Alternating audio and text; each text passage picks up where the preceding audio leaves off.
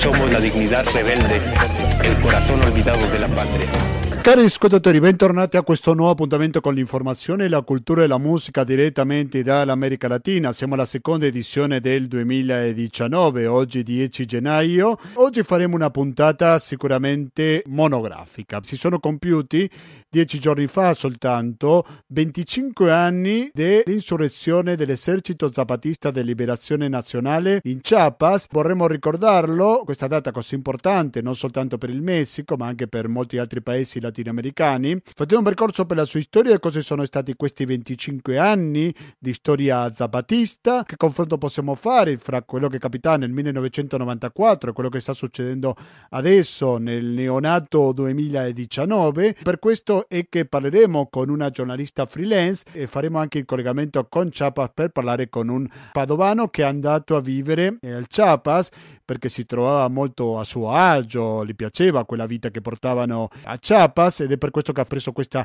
decisione così radicale di andare a vivere al sud del Messico. Questo sarà l'argomento di cui parlerà l'edizione numero 656 di Latinoamericano. Ma per fare un'analisi così approfondito senza che ci sia bisogno di essere interrotto dalla pubblicità, di cosa c'è bisogno? En la tierra che hai detrás de mi. Naturalmente del vostro contributo al conto corrente postale 120 82 301 intestato a Cooperativa Informazione e Cultura via Antonio da Tempo numero 2 il KP35 131 Padova. Muy Il RID bancario e il pago elettronico sono metodi alternativi per darci una mano. E poi attenzione perché domani, venerdì, ci sarà un evento dalle 21.30 che ricorderà Fabrizio D'André e tutto il ricavato andrà a finire a favore di Radio Cooperativa. Oggi musicalmente siamo accompagnati da un CD che si chiama Juntos por Chapa dove ci sono diversi artisti. Quello che stiamo sentendo adesso sono i Café Tacuba che interpretano Flores de color de la mentira. Restate all'ascolto di Radio Cooperativa, torniamo fra poco con l'intervista a una giornalista nonché scrittrice.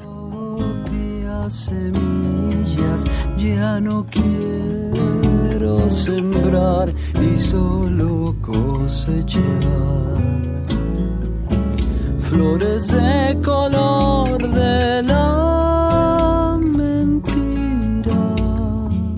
Continuiamo con questa edizione di Latinoamericano, quella corrispondente al 10 gennaio 2019, quindi la seconda edizione di quest'anno di Latinoamericano. Poco fa si sono compiuti 25 anni di questa insurrezione che ha fatto parlare in tutto il mondo. In quel periodo era un momento in cui stava per entrare in vigore l'ALCA, questo accordo commerciale fra il Messico, gli Stati Uniti e il Canada, quindi un momento molto particolare. Ma per fare un ripasso di cosa sono stati questi 25 anni, è che in questo momento siamo in compagnia, almeno ideale, con la giornalista freelance Orsetta Bellani, alla quale do il benvenuto e il buonasera. Buonasera a tutti. Buonasera, grazie per la tua disponibilità con Radio Cooperativa. Orsetta Bellani è giornalista freelance, nonché autrice del libro Indio senza re, editoriale La Fiaccola, che è stato pubblicato nel 2016 e poi ci sarà un aggiornamento quest'anno, adesso nel 2019, quindi magari dopo ci può raccontare qualcosa in più su questo libro, però comunque vorrei partire su un bilancio. Un bilancio di cosa sono stati questi 25 anni di zapatismo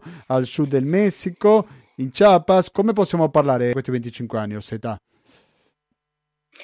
Beh, eh, in 25 anni ovviamente sono successe un sacco di cose. ehm, beh, innanzitutto penso che sia eh, importante in qualche modo celebrare l'esistenza delle ZLN che eh, sono quasi 36 anni in verità che esiste, 25 anni e mezzo, eh, scusa, 35 anni nel senso che ehm, l'uscita pubblica delle ZLN ehm, è stata il, il primo gennaio del 1994, quando ha occupato alcune città del Chiapas, ehm, però in verità erano mh, dieci anni che le ZLN si stava eh, addestrando e formando eh, clandestinamente. E, mh, quindi diciamo che in verità la nascita delle ZLN è del novembre del- dell'83. E, mh, per cui per, per, dieci anni si sono addestrati clandestinamente per poi uscire al, allo scoperto. E nel momento in cui eh, c'è stata l'occupazione di queste, eh, di queste città del Chiapas, eh, l'EZLN chiedeva eh, di essere ascoltato, chiedeva in qualche modo il riconoscimento dei diritti dei popoli indigeni eh, messicani. L'idea di insorgere in armi è stata presa eh, perché eh, erano state prima intentate, eh, intentate altre vie eh, pacifiche, però il governo messicano non ha mai posto la sua attenzione sulla, sugli indigeni del Chiapas. E, ehm, nel momento in cui quindi è stata presa la, la, decisione di insorgere in armi, nel momento in cui sono insorti in armi, eh, i guerriglieri delle ZLN hanno, eh, hanno esposto eh, le loro richieste in quella che hanno chiamato la prima dichiarazione della Selva Lacandona e in cui dicevano che avrebbero marciato fino a Città del Messico per eh, combattere l'esercito messicano. E, ehm, già da questo, eh, da questa prima dichiarazione, se vediamo l'ultima dichiarazione che è del 2006, che è la sesta, stato, ci sono stati dei cambiamenti molto molto importanti, nel senso che, eh, come dicevo, l'opzione armata è stata presa dagli ZLN nel 94 e ehm, dopo pochi giorni eh, a Città del Messico ci sono state delle, delle manifestazioni in appoggio agli indigeni del Chiapas, cosa che probabilmente gli zapatisti non si aspettavano e a seguito di queste manifestazioni è stato decretato il cessate il fuoco. Eh, probabilmente, mh, mm, con tutta probabilità, gli zapatisti in quel momento si sono accorti di avere una forza politica che non si aspettavano all'interno della società civile messicana. Eh. E, mh, poi successivamente sono iniziate le negoziazioni con il governo e, e sono stati firmati nel 97 gli accordi di San Andrés, che sono degli accordi tra l'ZLN e il governo messicano, in cui il governo messicano eh, riconosce, ehm, riconosce dei diritti ai popoli indigeni, non solo zapatisti ovviamente, ma tutti i popoli indigeni messicani, che sono molti, e diritto, basicamente il diritto per, per, diciamo, per dirlo molto brevemente, all'autonomia, per cui eh, il diritto a, ad esempio, avere un, un sistema di giustizia eh, autonomo da quello ufficiale, diritto a governarsi secondo i propri usi e costumi, si dice, ovvero secondo le proprie eh, leggi, che, o meglio dire consuetudini, che erano in vigore prima dell'arrivo degli spagnoli. E quello che successe poi è che ehm, il congresso in verità eh, non approvò eh, quel testo che aveva firmato il governo, ma creò un'altra legge sui popoli indigeni che non riconosce tutte le cose che eh, le ZLN stava richiedendo. A seguito di questo tradimento, eh, perché appunto il governo aveva firmato una, un accordo con le ZLN, a seguito di questo tradimento eh, gli zapatisti decidono di interrompere ogni eh, ogni relazione con i partiti e con il governo e questo è stato un cambiamento importante rispetto al 94. No? Tu mi chiedevi un bilancio o come sono andate le cose in questi 25 anni. Esatto. E, questo è stato un grande cambiamento, nel senso che le ZLN all'inizio, nel 94, quando, quando insorse, eh, aveva una, mh, è entrato a un tavolo di negoziazione con il governo, ha incontrato ehm, esponenti di partiti importanti, per cui c'era una, diciamo, un atteggiamento verso trovare un accordo con il governo. Poi nel momento in cui il governo è, è venuto meno agli accordi presi, eh, l'EZLN ha cambiato totalmente questo, questa politica e ha, ehm, e ha mh, mm, smesso di avere qualsiasi tipo di rapporto con il governo. E nel 2003, a seguito di questa decisione, eh, visto che appunto il governo non, eh, non era intenzionato a riconoscere, a, o meglio lo Stato non era intenzionato a riconoscere l'autonomia ai popoli indigeni, quello che fecero gli zapatisti è eh, decidere di esercitarla in maniera unilaterale. Mm, sì. E, ehm, per cui iniziano un processo di costruzione dell'autonomia che è completamente ehm, indipendente dal governo. Quando dico indipendente intendo che gli zapatisti dal governo non prendono neanche i sussidi, non prendono cioè non solo non si siedono a un tavolo di negoziati, ma non, non prendono neanche sussidi, ad esempio per eh, il governo messicano eh, ha molti programmi assistenzialisti per popoli indigeni, per gente povera, per donne, non so, madri single, ad esempio, e gli zapatisti non accettano nessun tipo di, di, di soldi di, o di relazione con, con, lo Stato. E comunque per dirle in parole povere si arrangiano lo stesso. Sì, nel senso che attraverso del loro sistema di autonomia che hanno creato, ehm, hanno creato un sistema di autonomia sia da un punto di vista eh, del governo, perché nel 2003, come dicevo, ehm, nel 2003 quello che fa le ZLN eh, è creare i caracoles, per cui eh, il territorio zapatista ehm, viene diviso in cinque zone e in ognuna di queste viene messo un caracol, che è un, praticamente un centro amministrativo, per così dire.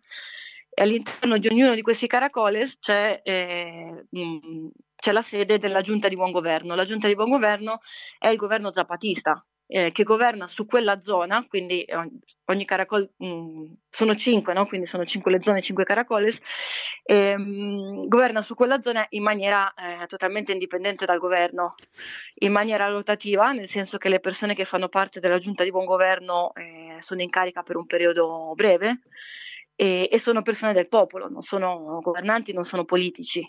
Sì. Parallelamente a questo, eh, l'autonomia zapatista ha anche costruito un sistema di scuole autonome zapatiste, un sistema di salute z- autonomo zapatista, un sistema di, eh, di, giustizia anche autonomo zapatista, no? quello che eh, eh basicamente loro richiedevano dal 94, visto che il governo non gliel'ha concesso, loro ehm, l'hanno fatto per conto proprio. Per cui diciamo che una persona zapatista nel momento in cui eh, ha un problema, eh, non so, con, con, un vicino, per un, non so, mi immagino una questione di, eh, di, terre o quello che sia, invece di andare da un giudice dello Stato, eh, ne parla con il sistema di giustizia zapatista. Un bambino zapatista va alla scuola zapatista, uno zapatista nel momento in cui si ammala va alla clinica zapatista. Quindi sono riusciti a creare una struttura sociale molto completa, per quello che dici, molto integrale. Sì, sì, sì, una struttura sociale integrale, sì, mi sembra un buon termine. Poi vabbè, il bilancio in generale, ecco, io penso che sia importante questo, no? quindi un, eh, un, cambiamento grosso che c'è stato dall'inizio è, il, è la, la, relazione differente che in questo momento i zapatisti hanno con il governo, con lo Stato e con i, e con i partiti politici. E, ehm, creando questo sistema diciamo di autonomia pura, no? nel senso che appunto la relazione con, con, lo Stato è nulla. E poi un altro punto importante che penso, un cambiamento importante in questi 25 anni è che le ZLN nasce come, eh, come un movimento guerrigliero indigeno ma a, ad oggi è, eh, malgrado eh, sia ancora un movimento armato, sia ancora un esercito, ci sono miliziani, ci sono guerriglieri, è diventato eh, nel corso degli anni più un movimento politico. Eh, come dicevo prima, la forza delle ZLN è una forza soprattutto politica. E, mh, mm, prima raccontavo della nascita dei Caracoles, nel momento in cui sono nati i Caracoles e sono stati creati le giunte del governo, eh, la decisione è stata presa perché eh, prima eh, era sempre la Comandancia General, che sarebbe eh, la parte militare del, dell'organizzazione zapatista, erano sempre loro che prendevano le decisioni di tutti i tipi. Nel momento in cui si creano le giunte di buon governo, ehm, sono le giunte di go- buon governo, quindi la parte civile delle organizzazioni che, eh, che prendono le decisioni sulla, sulla vita quotidiana. La mm. parte, diciamo, che in questo momento la Comandanza Generale delle ZLN si occupa solo della parte militare, tutto quello che è mh, scuole, giustizia, eh, cose quotidiane del, de, del, governo viene presa dalla parte civile dell'organizzazione. Altre differenze che ci sono fra il zapatismo del 1994 e quello del 2019? Come vive la gente? Sì. Sicuramente una cosa importante è che tutti questi sistemi eh, questo sistema autonomo che è stato creato ha migliorato notevolmente la vita delle persone, nel senso che ehm, in zona zapatista eh, negli anni 90 i bambini morivano per malattie molto curabili, tipo diarrea. E, ehm, grazie al, salut- al, sistema di salute autonomo zapatista questo non succede più. E, ehm, I bambini zapatisti, soprattutto quelli che vivono in zone molto isolate, eh, negli anni 90 eh, cioè diciamo in generale i, i, ragazzini indigeni del Chiapas spesso non avevano una scuola vicina a cui andare e grazie al sistema di, eh, di educazione autonomo zapatista c'è una scuola in ogni comunità. Mm. E, ehm, e, e, poi, vabbè, forse soprattutto eh, possiamo dire che la più grande conquista del ZLN è stata dare terra a, ai contadini, no? agli integranti della sua organizzazione, nel senso che eh, fino, fino, ad allora eh, i contadini in Chiapas eh, vivevano in una situazione praticamente feudale, potremmo dire quasi, cioè vivevano in una situazione di semischiavitù eh, con paghe molto basse, senza nessun tipo di diritto, senza accesso alla salute, eh, mentre adesso eh, cioè quello che ha fatto le ZLN nel 94 è stato eh, recuperare ehm, delle terre, si dice recuperare invece di occupare perché si considera che le terre sono sempre state degli indigeni e, e, i latifondisti le hanno rubate, per cui nel momento in cui i zapatisti hanno ripreso le terre, appunto si parla di, di recuperazione, non di occupazione. Questi latifondisti, quando è che hanno preso queste terre? Se è una storia che già porta diversi secoli oppure sono stati prese dai latifondisti alcuni decenni fa? Beh, no, non lo so, alcuni sarà da... Cioè, nel senso quando sono arrivati eh, gli spagnoli in, in America Latina sono, hanno preso in mano loro le terre che erano degli indigeni praticamente. Eh. Poi queste terre ovviamente sono state vendute, spostate, e, cioè la pratica è andata avanti, non è che sì, sì. non è stata tutta di colpo, no? No, certo. Prego, dicevi? E, ehm, e, ehm, per cui quando poi gli zapatisti sono, eh, sono, insor- sono insorti in armi, eh, hanno tolto le, le, terre a buona parte dei latifondisti del Chiapas e, e queste terre le ZLN le, le, ha, ehm, le, ha, le, le, ha, fatte proprie e sono terre che adesso vengono coltivate da, da, dai civili zapatisti, per cui molte persone che eh, negli anni 90, eh, 80, 90 lavoravano eh, in una situazione praticamente di schiavitù, oggi lavorano la terra che è loro. Mm-hmm. E questo ovviamente è un cambiamento molto grande, no? Sia dal punto di vista economico che psicologico che di diritti che una persona ha nella sua vita. Possiamo approfondire un po' di più sulla questione economica, nel senso di come fa a sostenere questo sistema, le ZLN? Non si può parlare di un paese a tutti gli effetti, che ci sono le importazioni, le esportazioni, ecco come fa a autofinanziarsi? Ehm, allora, innanzitutto allora forse è anche bene dire che ehm, il Chiapas è uno stato del Messico, uno stato in cui ci sono città, ci sono uh, spiagge, strade, è un, diciamo un posto come un altro, per così dire. All'interno del Chiapas, una parte del Chiapas che corrisponde più o meno a un terzo dello Stato è considerato territorio zapatista, per cui non è che sia una repubblica autonoma, la, la, zona zapatista fa parte del, dello Stato messicano da un punto di vista legale, ecco, non è che sia una repubblica. Sì, sì questo è chiaro. Ehm, però è una zona comunque che, eh, che, si autogoverna, quindi non c'è una relazione, appunto, come dicevo prima, con l'esterno.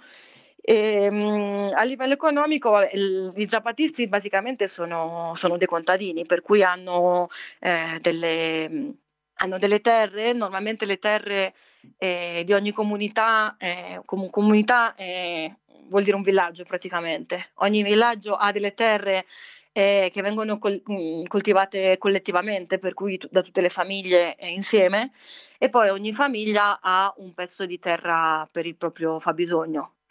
E, mh, dopodiché mh, mm, a livello economico, eh, cioè, diciamo, questa è la base, no? quindi una, un'agricoltura eh, contadina di sussistenza.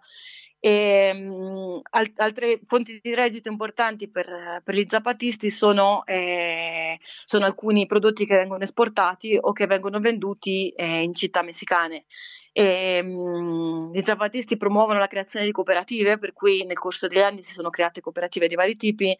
E, um, eh, diciamo che le, le, più importanti sono quelle di, eh, che mh, produ- eh, producono prodotti di artigianato, eh, e che poi vengono venduti nelle città turistiche del Chiapas come San Cristobal de las Casas, ma si possono trovare anche a Città del Messico, ci sono dei negozi che vendono eh, artigianato prodotto da, da, donne, soprattutto da tessitrici eh, zapatiste.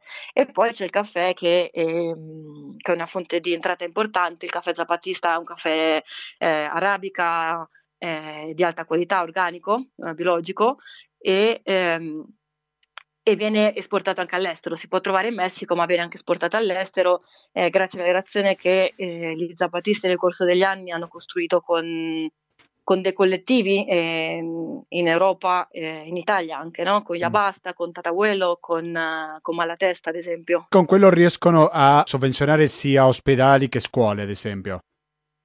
Sì, con quello sovvenzionano eh, il, il, proprio sistema e è anche importante l'entrata, ci sono anche molte organizzazioni eh, esterne all'organizzazione zapatista, possono essere organizzazioni messicane o organizzazioni ehm, internazionali che, eh, che, che, che, regalano, che fanno delle donazioni al movimento di vari tipi. E, um, queste donazioni vengono, eh, io, io, anche con il, con il libro che, eh, che, ho pubblicato con, con la Fiaccola, abbiamo, eh, con, i, con, il ricavato del, del, libro abbiamo fatto una donazione alla, alla giunta di buon governo.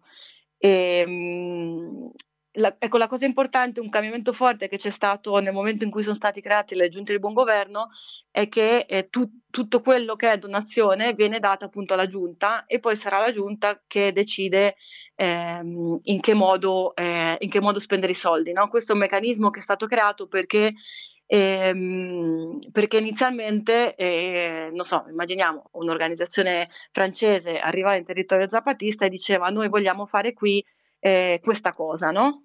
E quindi imponendo in qualche modo un po', eh, cioè ti faccio una donazione ma ti impongo, ti dico io come devi spendere i soldi. Invece in questo modo sono i zapatisti stessi che decidono in base alle proprie priorità eh, come, come spendere i soldi. Sì, sì.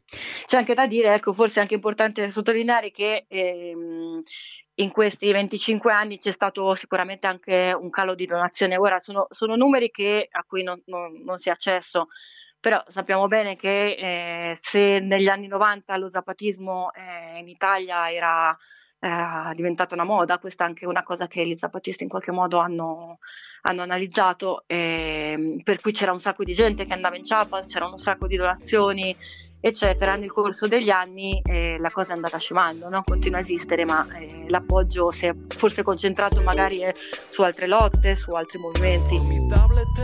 Una vereda nueva, una avenida negra, una calle marea. Formidable tener la gama de colores, donde no hay ascensores, hacia tus temores, buscando en tus sueños en busca de la gloria. El arco iris llora sobre nuestra memoria. Encrucijada eterna, hermana, no te pierdas. Te mostrará el camino, hermano, cuida de ella. Siamo in contatto con Orsetta Bellani, autrice del libro Indio senza re, la fiaccola. Orsetta, una domanda un po' elementare. Perché il governo diversi presidenti e diversi eserciti si sono mantenuti al margine, nel senso che non è stata una dura repressione che ha spazzato via tutte le comunità zapatiste. L'esercito messicano non si caratterizza precisamente per un rispetto dei diritti umani, ma come ha fatto a restare almeno fino adesso, nel 2019, al margine di questa realtà? Ma ehm, in verità la, la, repressione alle comunità zapatiste eh, continua ad esistere il fatto che è cambiata il modo in cui questa viene esercitata, nel senso che eh, inizialmente c'era stata appunto, come dicevamo all'inizio, un conflitto armato, no? quindi c'era stata una guerra tra i guerriglieri zapatisti e l'esercito messicano. E successivamente eh, la repressione dell'esercito alle comunità zapatiste, che comunque continua ad esserci, continuano a a, l'esercito continua ad essere presente eh, nella zona, a controllare, eccetera, eccetera, a, a volare con gli elicotteri, però sì, eh, effettivamente non è più entrato a... Non, non, la repressione non è più così frontale, per così dire. Eh, il modo in cui è cambiata, probabilmente anche grazie al fatto che eh, gli zapatisti hanno, sono riusciti a costruire un for- una forte ehm, un forte appoggio nei loro confronti in tutto il paese e in tutto il mondo, per cui diciamo che sappiamo che ora se eh, l'esercito entrasse in un caracol zapatista e uccidesse tutti, eh, ci sarebbe una grande risposta internazionale che probabilmente al, go- al governo messicano non gli conviene. Mm. Per cui cosa sta facendo il governo messicano? Invece di intervenire direttamente con l'esercito, eh, ha addestrato dei gruppi paramilitari che sono eh, dei gruppi di, di, contadini, molto spesso di comunità vicine, possono essere anche persone che gli stessi zapatisti conoscono personalmente, eh, che vengono addestrate eh, per diciamo, fare il lavoro sporco al posto dell'esercito, no? in modo che ehm, viene mandato un gruppo di civili armati in modo che la responsabilità sulla repressione non cada sull'esercito, ma cada su quei civili lì in questo modo lo Stato può dire io non ho fatto nulla, io non c'entro nulla. Cosa fanno mio... questi paramilitari? Eh, I gruppi paramilitari, che spesso sono delle organizzazioni contadine con, con, dei nomi anche, ad esempio uno molto famoso è Passi Giustizia, no? qui anche con dei nomi eh, ingannevoli, ehm, beh, quello che hanno fatto nel corso degli anni sono state violazioni dei diritti umani di tutti i tipi, parliamo di eh, sfollamento di comunità intere dal loro territorio, eh, parliamo di, assist- di, persone uccise nelle comunità. Eh, un, un, caso importante è stato quello di un, di un compagno zapatista che si chiamava Galeano che nel 2014 è stato ucciso ehm, vicino al caracol della Realidad e è stata un'aggressione molto forte, sono entrate molte persone all'interno del, del caracol, lo hanno ucciso con, con, sei colpi di pistola, con un macetasso nella bocca, hanno distrutto la scuola e la clinica del zapatista. Episodi di questo tipo nel corso degli anni si sono susseguiti spesso. Poi un altro modo, ancora più subdolo in qualche modo, dello Stato per allontanare le persone eh, dalla resistenza zapatista è attraverso de, eh, dei sussidi governativi, per cui eh, gli viene detto, faccio un esempio, eh, ti diamo, eh, ad esempio c'è un programma per, la, per, le donne indigene che si chiama eh, Prospera, prima si chiamava Opportunidades, che ehm, viene dato alle donne, ma tipo mi sembra meno di 10 euro al mese, eh, come sussidio no? per, per, le donne povere, eh, però viene chiesto loro, eh, cioè, se, se, tu prendi questi, questi, soldi devi uscire dalla resistenza e questo è un modo in cui le persone vengono in qualche modo, eh, eh, è un modo, è un, un modo diciamo controinsurgente anche, no? Per sì. cui per fare in modo che la gente esca. No, Qual è stata la reazione da parte di questa gente? C'è gente che accetta un ricatto di questo tipo? Sì, sì, ci sono delle persone che sono uscite dall'organizzazione per, per entrare nei, nei, programmi governativi. Questo è successo, diciamo che... Per meno di 10 euro al mese? Sì, sì, sì, sì.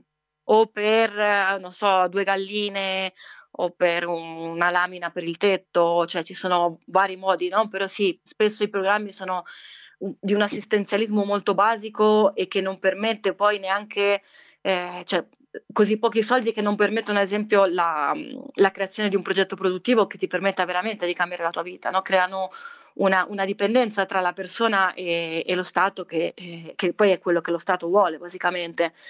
E, e sì, c'è stata, mh, varie persone sono uscite dall'organizzazione per iniziare a, a, ad accettare questi programmi, eh, però comunque eh, tante no. Ecco. Ecco, però sicuramente queste sono le due strategie fondamentali che, eh, che lo Stato sta utilizzando contro lo zapatismo e contro anche tanti altri movimenti. Se c'è gente che accetta un ricatto di questo tipo, vuol dire che è disperata, sì. che tanto bene non c'era prima.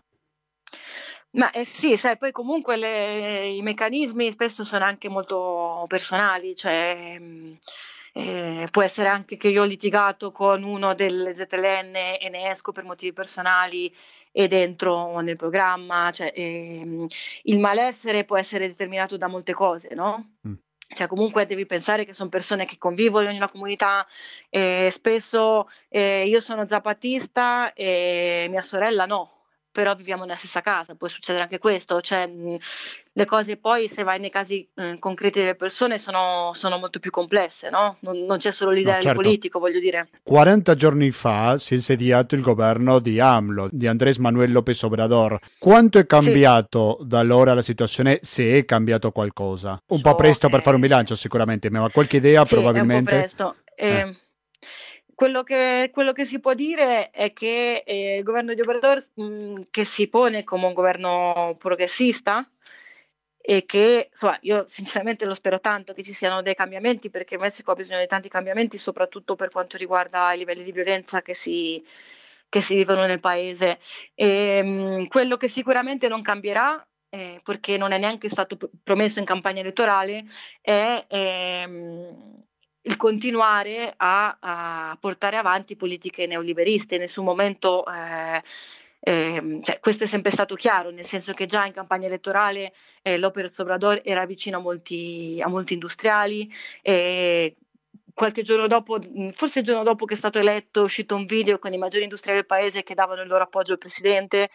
E, ehm, e, già dall'inizio, questo è stato una cosa che eh, l'Obrador ha iniziato ancora prima di eh, entrare in carica, per cui eh, già nei, primi, nei, nei, mesi precedenti alla sua entrata in carica, ehm, eh, Obrador ha iniziato a, uh, a impulsare alcuni, eh, qui in Messico si chiamano megaprogetti, in Italia si, chiamre, si chiamerebbero grandi opere, ehm, per cui ad esempio eh, grazie a una consulta è stato eh, è stato bloccato una grande opera molto importante eh, che è il, il, nuovo aeroporto internazionale di Città del Messico, però comunque vengono portati avanti altri, altri progetti, tra cui un, uh, un treno eh, che viene, è stato chiamato Tren Maya, che è un treno che dovrebbe partire dal Chiapas per arrivare eh, fino a Cancun, per cui percorrere tutta la penisola di Yucatan, che è una zona molto turistica, molto bella, con delle spiagge incredibili e eh, il giorno del loro anniversario, per cui il, primo gennaio scorso,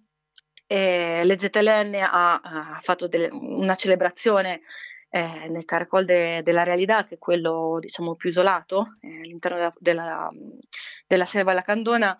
E in queste celebrazioni eh, sono usciti eh, migliaia di miliziani zapatisti, che non è una cosa comune vedere, eh, marciando e il subcomandante Moises, che è un, comand- il, il, portavoce del, delle ZLN, parlando ai miliziani, ha criticato aspramente eh, Lopez Obrador, in particolare eh, questi megaprogetti e in particolare il Tren Maya. E il Tren Maya partirebbe da Palenque e eh, che è zona zapatista, per cui eh, quello che ha detto praticamente eh, il suo comandante Moises è, stata, è stato mh, Lopez Obrador nel momento in cui è stato eletto ha detto sarò il presidente di tutti ma non puoi governare eh, sia per gli sfruttati che per gli sfruttatori in qualche modo devi prendere posizione e quello che dice Moises è che la sua posizione è governare per gli sfruttatori. Una figura che ti chiederò perché è da moltissimo che non si parla è quella del subcomandante Marcos. Che fine ha fatto Marcos in tutta questa storia?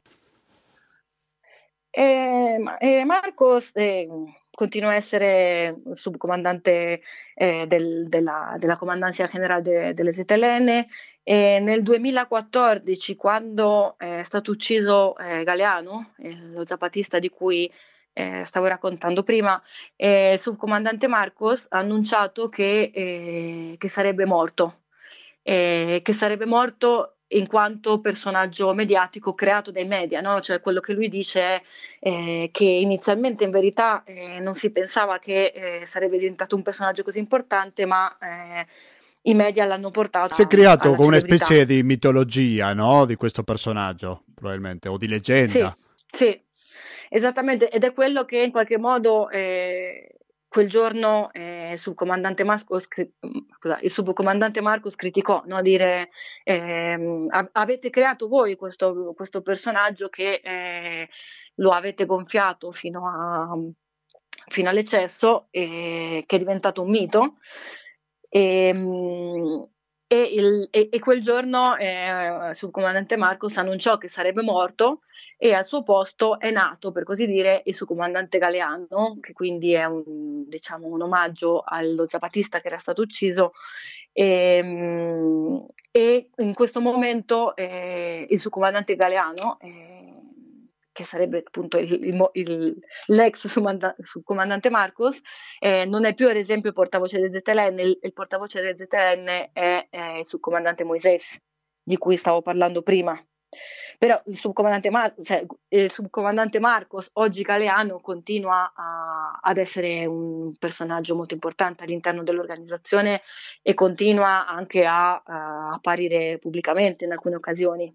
Sicuramente meno di prima, ecco. Sì, mi ricordo quando si parlava la polemica per la sua faccia, che non si sapeva la sua vera personalità, poi che sempre andava con il passamontagna, questo è il suo comandante Marco, questo non è, ma anche lì, allora è stata una bella polemica al riguardo. Ma alla fine non è stato risolto, no, questo enigma.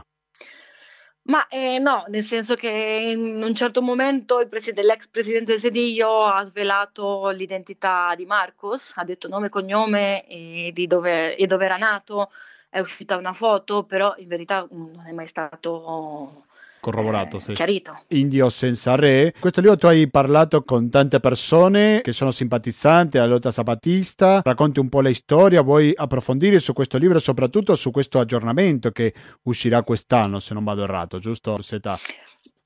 Sì, ehm, l'idea del libro è nata con, con la rivista A Rivista, che è una rivista di Milano, e mh, è nato da- dopo una chiacchiera in cui si diceva eh, un po' quello che abbiamo appena detto, come eh, l'EZLN sia uscito da eh, un po' da... mh, a- anche all'interno dei movimenti sia diventato ormai un tema di cui non si, non si parla più tanto. E per cui l'idea è stata quella, mh, appunto con la rivista e con la Fiaccola che, che è l'editore, di, eh, di riprendere un po' il tema, eh, riparlarne anche per persone più giovani che, mh, che non sono nate eh, con le ZLN, non sono cresciute politicamente con le ZLN. E per cui ne è uscito un libro che è un po' un'introduzione, un libro semplice.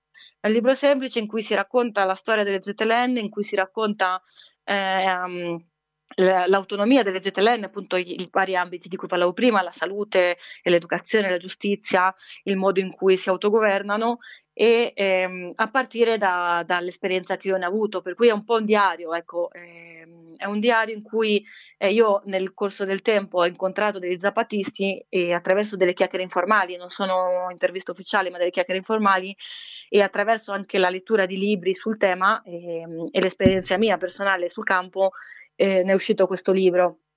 E ora è, è, finita la prima edizione, ne uscirà una seconda nei prossimi mesi, ci sarà anche una prefazione di Rolzi Becchi, che è una persona che spesso anche viaggia in Chiapas e che conosce molto bene il movimento zapatista.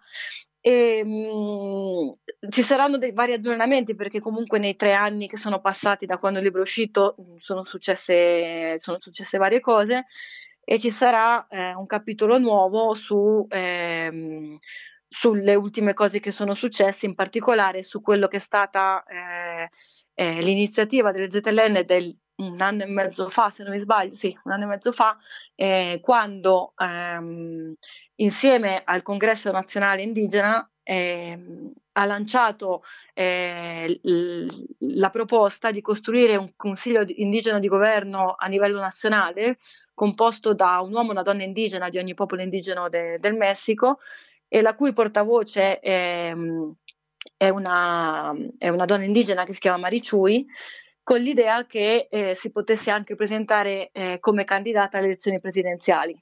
E sì, si è presentata alla eh, fine, ma non ha avuto grande successo, se non ricordo male. Sì, la cosa che è successa è che ehm, per raggiungere, eh, cioè per, diciamo, per presentarsi come candidata alle elezioni eh, presidenziali erano necessarie, mi sembra, 900.000 firme circa, e però i volontari che stavano raccogliendo le firme non sono riusciti a raccogliere tutte quelle firme, ci sono anche state varie denunce di come il governo ha cercato di fare in modo che, ehm, che, che questo numero non venisse raggiunto eh, con vari eh, stratagemmi anche tecnologici, eh, visto che eh, tutto veniva raccolto elettronicamente.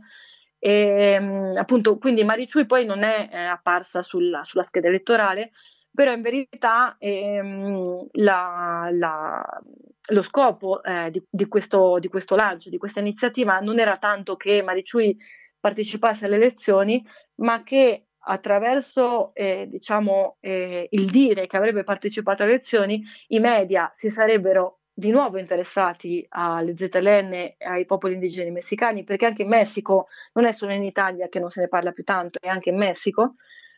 L'idea appunto era quella di, eh, diciamo, in qualche modo convogliare l'attenzione mediatica sulle eh, richieste dei popoli indigeni e che nel frattempo, grazie a eh, questo Consiglio indigeno di governo, quello che eh, è una cosa che diciamo è in fieri, no? una cosa che si sta costruendo, l'idea è quella di costruire una rete di, eh, di collettivi, di organizzazioni, ora anche al di fuori del, del, mondo indigeno, ora si parla anche di persone che vivono nella città, una rete di organizzazioni che eh, possano resistere a diciamo alla, alla, guerra basicamente che si sta vivendo in Messico. Eh, ricordiamo che in Messico ci sono più di 200.000 morti, 37.000 desaparecidos, per cui eh, sono cifre da guerra civile. E, ehm, e quindi appunto l'idea è costruire una rete per, eh, per contrastare questa, questa, forte repressione che viene da parte dello Stato e dalle organizzazioni criminali che in qualche modo agiscono insieme. Orsetta Belani, prima di salutarci, lunga vita per EZLN, nel senso che ha un grande futuro secondo te? Ma io sì, questo sinceramente lo do per scontato, penso che dopo eh, 35 anni di esistenza e 25 anni di vita pubblica no, non vedo come potrebbe, eh, come potrebbe, tramontare il progetto zapatista. Eh, io penso che che una cosa molto importante eh, delle ZLN è il fatto che in qualche modo diciamo, non si è mai corrotto, eh, malgrado appunto i cambiamenti che eh, il movimento, che l'organizzazione ha avuto in questi 25 anni, eh, lo spirito è rimasto intatto, l'etica è rimasta intatta. Questo non vuol dire ovviamente che non ci siano delle cose mh, criticabili, che non ci sia, che, non voglio dire assolutamente che tutto è perfetto, tutto va bene, però sicuramente rispetto a eh, la maggior parte, o forse tutti i movimenti e organizz- organizzazioni che io conosco, ecco, voglio dire, è molto difficile che un'organizzazione duri così tanti anni senza in qualche modo ehm, o implodere o corrompersi, no? Penso, non so, ai sandinisti in Nicaragua che eh, negli anni 70 era una guerriglia di sinistra di, e, e, ora sono i sandinisti il, il, governo sandinista è un governo repressore del popolo, ecco, questa è una cosa che, ehm, che non è successa nel movimento zapatista e che non penso succederà mai. Molto chiaro. Orsetta Belani, giornalista freelance, nonché scrittrice, grazie per la tua disponibilità con Radio Cooperativa, con Latinoamericano. Quando pensi che uscirà questo aggiornamento del libro? Eh, io immagino che uscirà intorno a marzo-aprile. Vabbè, allora ti sì. propongo di risentirci verso quei mesi quando avrai qualche novità per quanto riguarda il libro, d'accordo? Volentieri. Grazie mille Orsetta, buon lavoro. Saluti. A voi.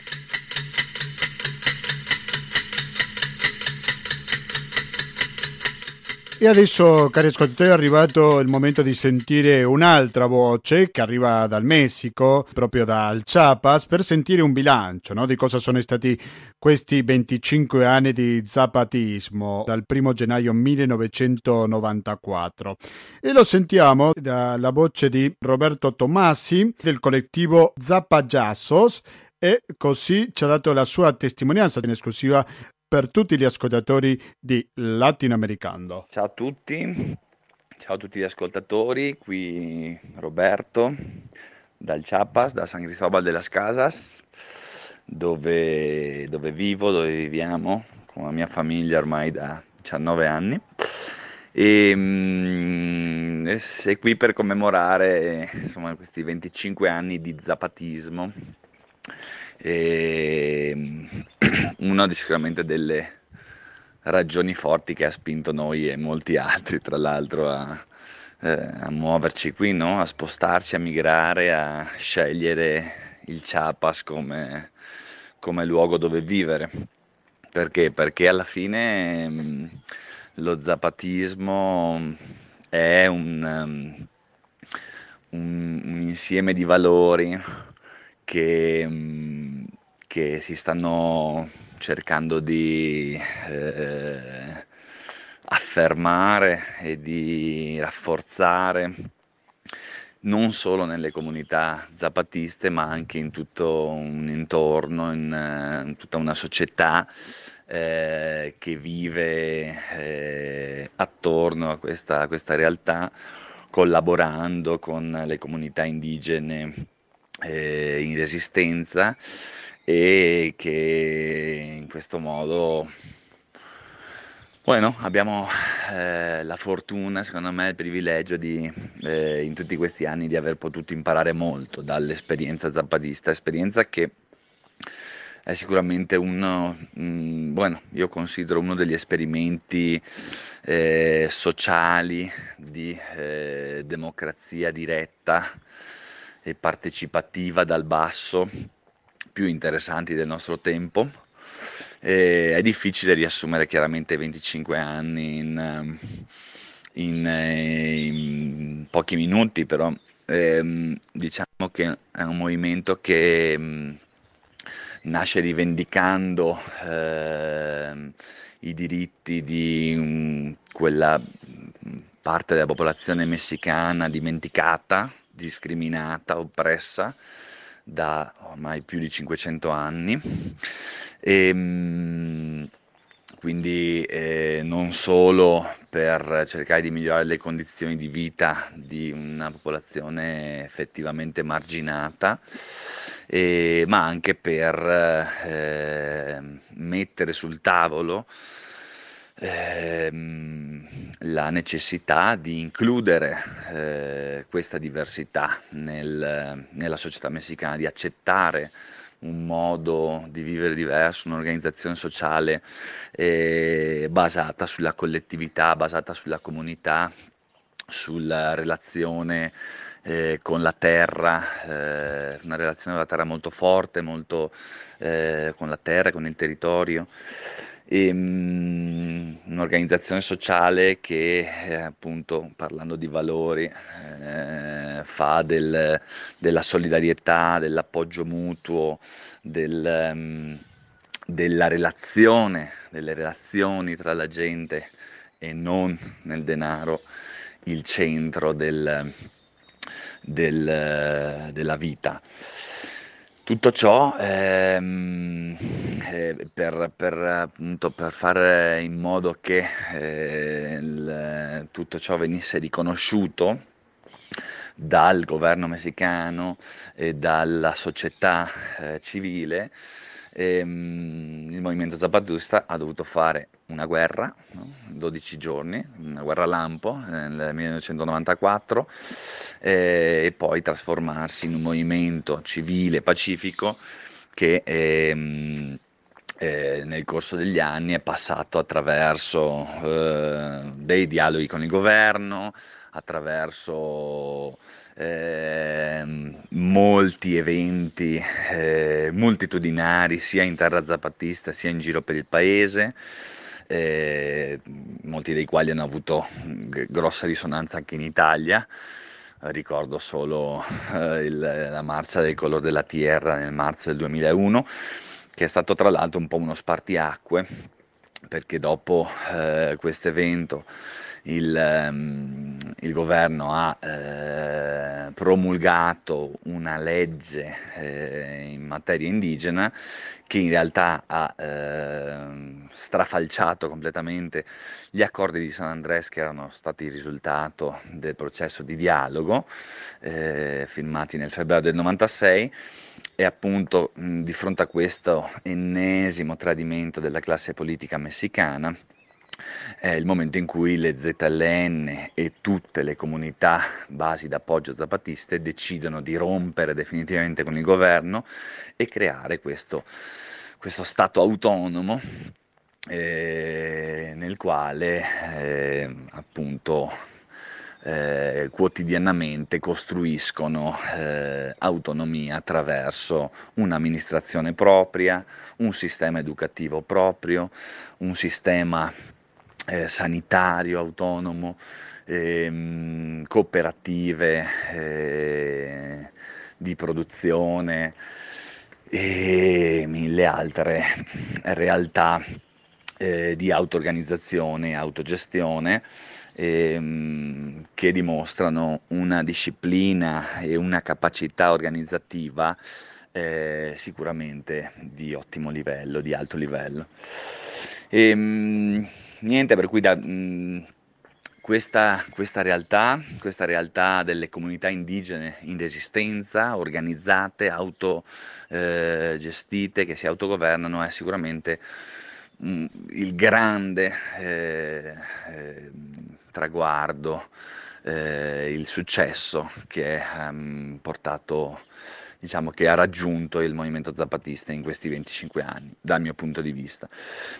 Poi le ZLN eh, ha cercato in tutti i modi, attraverso diverse eh, forme, negli ultimi 15 anni soprattutto, di eh, creare rete a livello nazionale, a livello internazionale, con altri movimenti anticapitalisti, con altri movimenti di resistenza.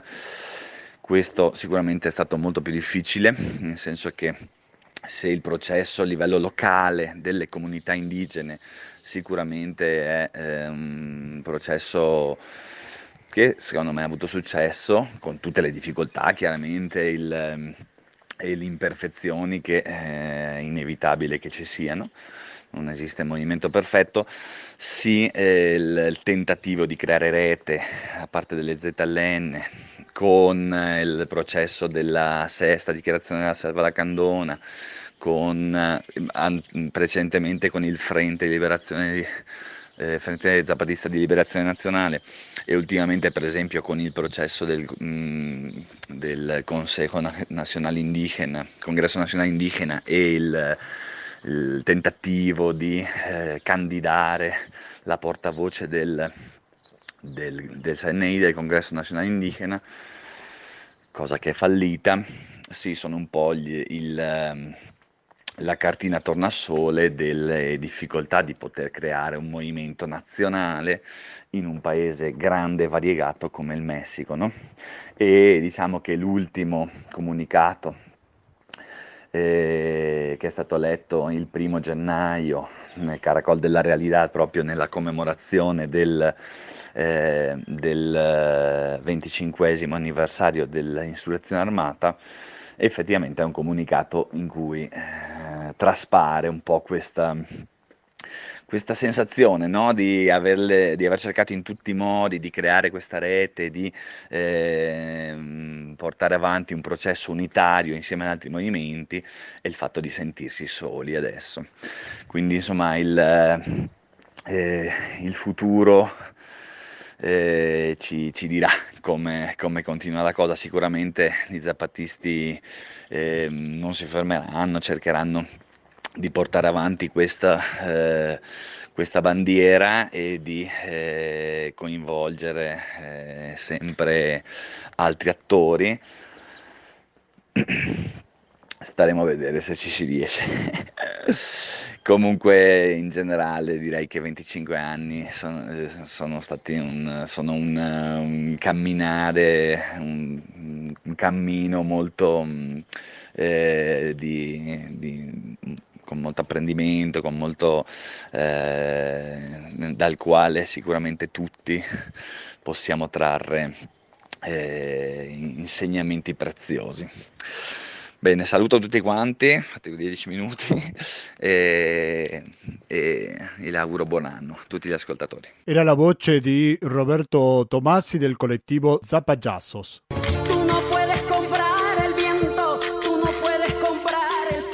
E concludiamo, cari ascoltatori, con la puntata 656 di Latinoamericano.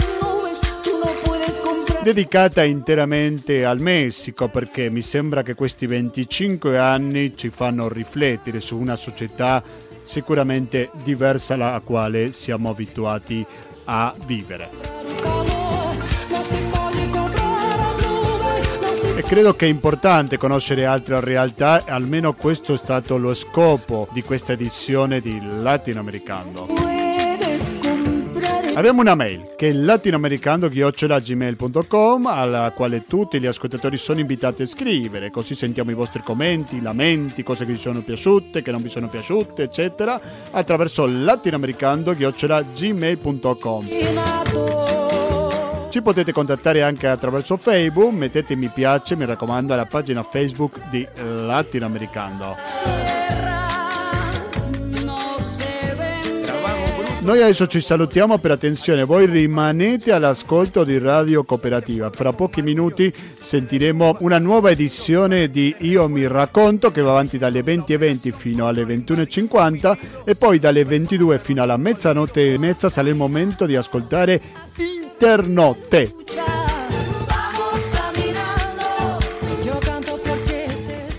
Tante trasmissioni ma zero pubblicità. Il motivo è molto semplice, che abbiamo un conto corrente postale che è il 120 82 301, intestato a cooperativa, informazione e cultura, via Antonio al Tempo numero 2, abbiamo il RID bancario e il pago elettronico. Quindi basta, da Gustavo Claros, grazie e alla prossima!